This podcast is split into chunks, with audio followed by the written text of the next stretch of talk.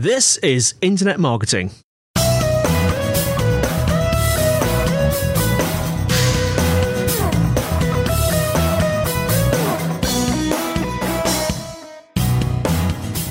Brought to you by Site Visibility at sitevisibility.com. This is Internet Marketing, and today I am joined by digital marketer Simon Swan, who has been with us before. Hello, Simon. How are you doing? Hi, Andy. Yeah, all good, thank you. Now, um, I will say, tell us about yourself, just in case uh, you know some of our listeners hasn't haven't sort of um, heard from you before. Sure. Yeah, um, I've been working in digital now for around ten years. Worked for a few private sector organisations, startups, and uh, public sector as well, leading on their digital strategies and sort of in in the uh, the frontline work with different tactics. Fantastic. Wanted to talk today about um, audiences and specifically how important it is to sort of know your audience. It's one of those sort of basic things that we all know we should sort of be good at. But I wanted to specifically, if I can say the word specific, um, talk to you about that. And I was wondering, just as a starting point, how do we differentiate our brands by knowing our audiences? Yeah, I think it's becoming everyone said start with your audience, and I think it's becoming more and more important, especially for brands operating in more crowded marketplaces now um, online. To start with, I think there's so many tools out there. I think a lot of people can get lost in the huge amount of online, free, freemium, paid tools that you can use. And for brands, it's it's something that actually is more closer to home. It's really understanding from my point of view, in terms of working with brands, collecting together all the touch points that you have with your audience. Mm. So rather than perhaps going directly to your analytics tools, why not go and understand your, your call center, the types of questions, queries that are coming in, the logs that they may save and, and share with the organization, your suppliers, your merchandisers, the types of products that are sold, and is, is it a seasonal business? from a digital point of view, I think sometimes we always go down the, the quantitative measures to understand our audience, the analytics, if you like, the what. Mm. But what is interesting for brands is the why. I think a lot more is understanding why your audience and why do they relate to you as a brand. Um, and getting that type of information is the more qualitative um, insights that you can get through literally speaking to your audience, speaking to your customers, and understanding better why they why your brand appeals to them. Yeah, and I guess this links to a sort of persona creation as well, doesn't it? Yeah, definitely. I think personas do have a, a place. I think personas have been talked talked to death, but and they do have a very important area. It, it kind of fine tunes who your actual audience is. Mm. But I think again with personas, start thinking about the qualitative insights that you can provide. We hear a lot at the moment about millennials. Yes. And I suppose there's a bit of a debate around millennials, you know, 18 to 25. Do all 18 to 25 year olds relate and react in the same way? Obviously not. And I think that's where the more psychographic understanding, the insights of who you're talking to and why they relate to you as a brand is more important, and, and interspersing that with the, your persona creation. You just said a great word there, psychographic. Have I got that right? Yeah. I think I've heard of that before. Can you just give us a quick definition? Because I'm not sure how many of our listeners will be familiar with that. Yeah, so psychographics is sort of coming from the approach of looking at the types of more the habits and the activities that audiences do rather than looking at their specific age, mm. but looking at the types of activities certain audiences might do. So you're relating or understanding more so the psychology of that type of yeah. user collectively if that makes any sense. That's a terrible answer, Andy. Sorry. I thought it was rather good. I, so it's basically all about kind of using the the, the psychology of, of the or behaviour of people, sort of rather than demographics. Yeah. So like rather than lumping like everyone into the yeah. classic eighteen to twenty five bucket, yeah. everyone acts this way. Everyone's on Snapchat. Well, they clearly aren't. If you're a cyclist at eighteen years old, or you're a cyclist at thirty five years old you'll probably use the same cycling apps. I thought for a minute you were going to say you'll probably use the same hand gestures when signalling to other motorists. Yeah, as well. but but you might use the same technologies. It's it's totally irrelevant to the age you are. Yeah. So I was just wondering about how we mine mine sort of insights into our customers, the sort of various tools that I mean we talked about the sort of psycho, psychometric stuff, but when we are looking to get sort of knowledge and insights into our customers, what what sort of techniques do we use? Yeah, I mean, there's there's lots of going back to the quantitative stuff. There's a lot of free analytics tools. So your Google Analytics will provide you with some great insights, depending on what your objectives are of a brand. But let's say it's about increasing your reach and engagement through your channels, mm.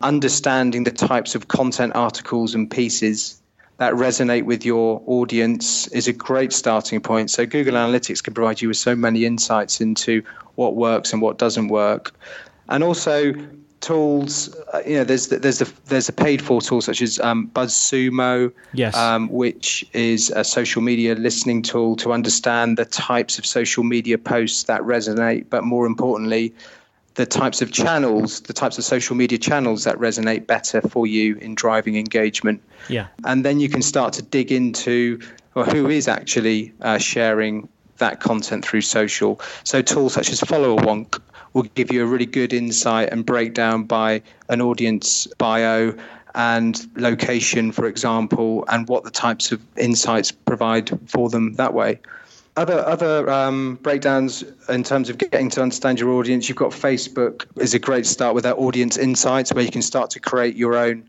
audience profiles to understand yeah. better how to reach a wider audience that you believe is that type um, that's attracted to you as a brand online. So there's a number of different quantitative tools out there that you can start to start to uh, build together uh, your your personas we talked about earlier, understanding your audience better. You mentioned, I think it was in the first question about like sort of you know, physically speaking to the audience and sort of going out and meeting people. I was just wondering on uh, sort of how, the importance of creating a USP based on that. So, so USP for your brand, uh, sort of based on the conversations you've had with your audience.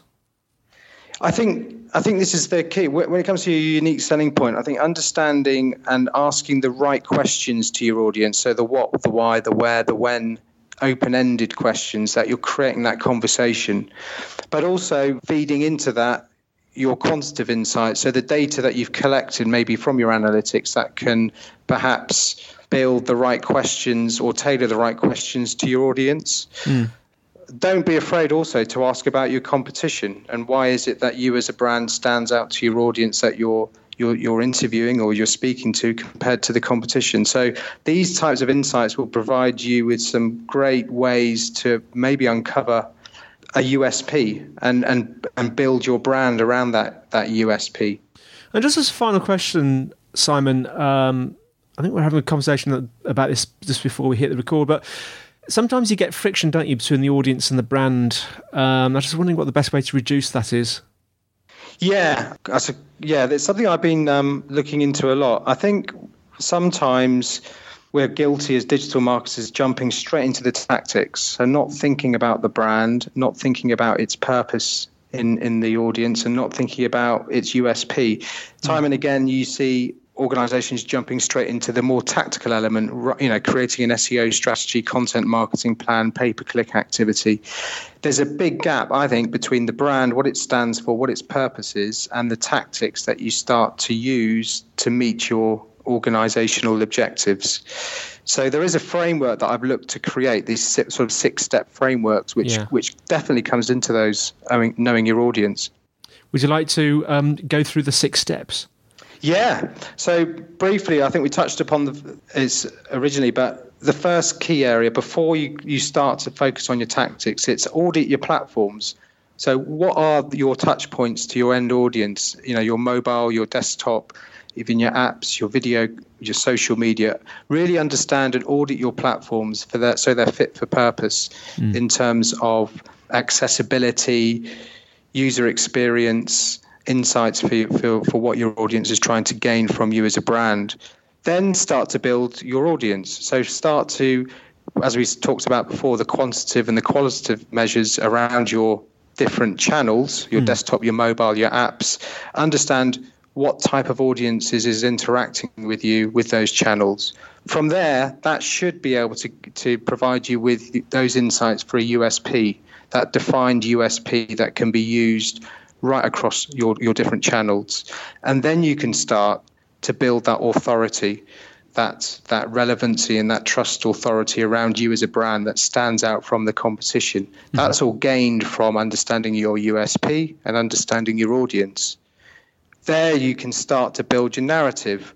So your conversational piece and what stands you out from the crowd. So a great example of this is a sportswear company in the US called Columbia. Yeah. Outdoor um, clothing company who, after speaking to their audience, they created a mobile app called What Not to Do in the Great Outdoors, not being K N O T. Understanding their audience, they realized that the types of audience that buy Columbia outdoor clothing are the types of audience that are actually mountain climbers, abseilers, etc. Yeah. So they were providing that form of utility and that great narrative around them as a brand that stands them out perhaps over North Face, Berghaus, or, or other competitors. And finally, the key area I think to all of this is your social media. If you're embedding social media as a tactic, it's that help don't hype approach. Mm. Are you helping your audience understand their issues and their concerns? And this comes right back to your audience as well, your audience insights, using social media to help them, to provide them with the right insights and information rather than thinking of using social media as another broadcast channel. Yes, tremendously important. Yeah, and I think putting a framework in place such as that helps to bridge that gap between your brand, its purpose, and the tactics that you decide to deploy, if it's acquisition, if it's retention, or whatever it is to meet your company objectives. But it's bridging that gap between the brand and taking your brand on that journey to to the tactics that are, are, are used by digital organizations. Yeah, and presumably, I mean, that was like a six-step sort of sort of a pattern that you went through there. Presumably, is there a certain degree of iteration there where you're sort of going back and re-monitoring, re-auditing the platforms and rejigging the message and everything? Yeah, totally. I mean, yeah, that's one thing I suppose is important that each of those six steps has has its own monitoring framework. So auditing your platforms, you're using specific tools around the health of your desktop site or your mobile site. So is it mobile friendly? Is your desktop site uh, eradicating I don't know 404 errors, for example? Yeah. Knowing your audience, are you building those personas? So, how are you measuring the impact of knowing your audience? How are you bringing the insights from across your organization to, to create those, those persona groups? And the same for the USP, building that understanding, that point of difference from you and the competition. And, and then into authority, you know, in terms of links being built into the site, your your authority score as a brand, for example, analytics tools such as Moz will provide you that domain authority mm. compared to your competition and then through to creating a narrative, which is more to do with the, that sort of content marketing approach. Well, Simon, thank you so much for that. It's, it, it is an important area, understanding your audience and, and knowing their their thoughts and their their actions. How can our listeners find out more about you? Yeah, um, I have a blog at swan-e.co.uk. That's S-W-A-N-E.co.uk or on Twitter, which is swanee underscore S. I like that, Swanee.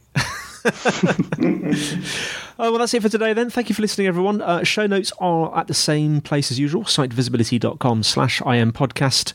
Uh, we're on iTunes and Stitcher, and if you fancy doing a review, that would be most welcome because, uh, assuming it's a, a, good one, it'll help us to grow the audience and we can help more people. Uh, if you want to connect with me personally, I'm Dr. Pod, D O C T O R P O D, on Twitter and LinkedIn, and uh, we're looking to do some sort of uh, more questions and answers in the sort of upcoming shows. So push over some questions for us uh, two ways of doing that. The email is podcast at sitevisibility.co.uk, or you can uh, leave a voice message on plus four four one two seven three two five six one five zero. Well, that's all from me, Andy, and it's all from Simon. Goodbye. And we'll see you next time on Internet Marketing.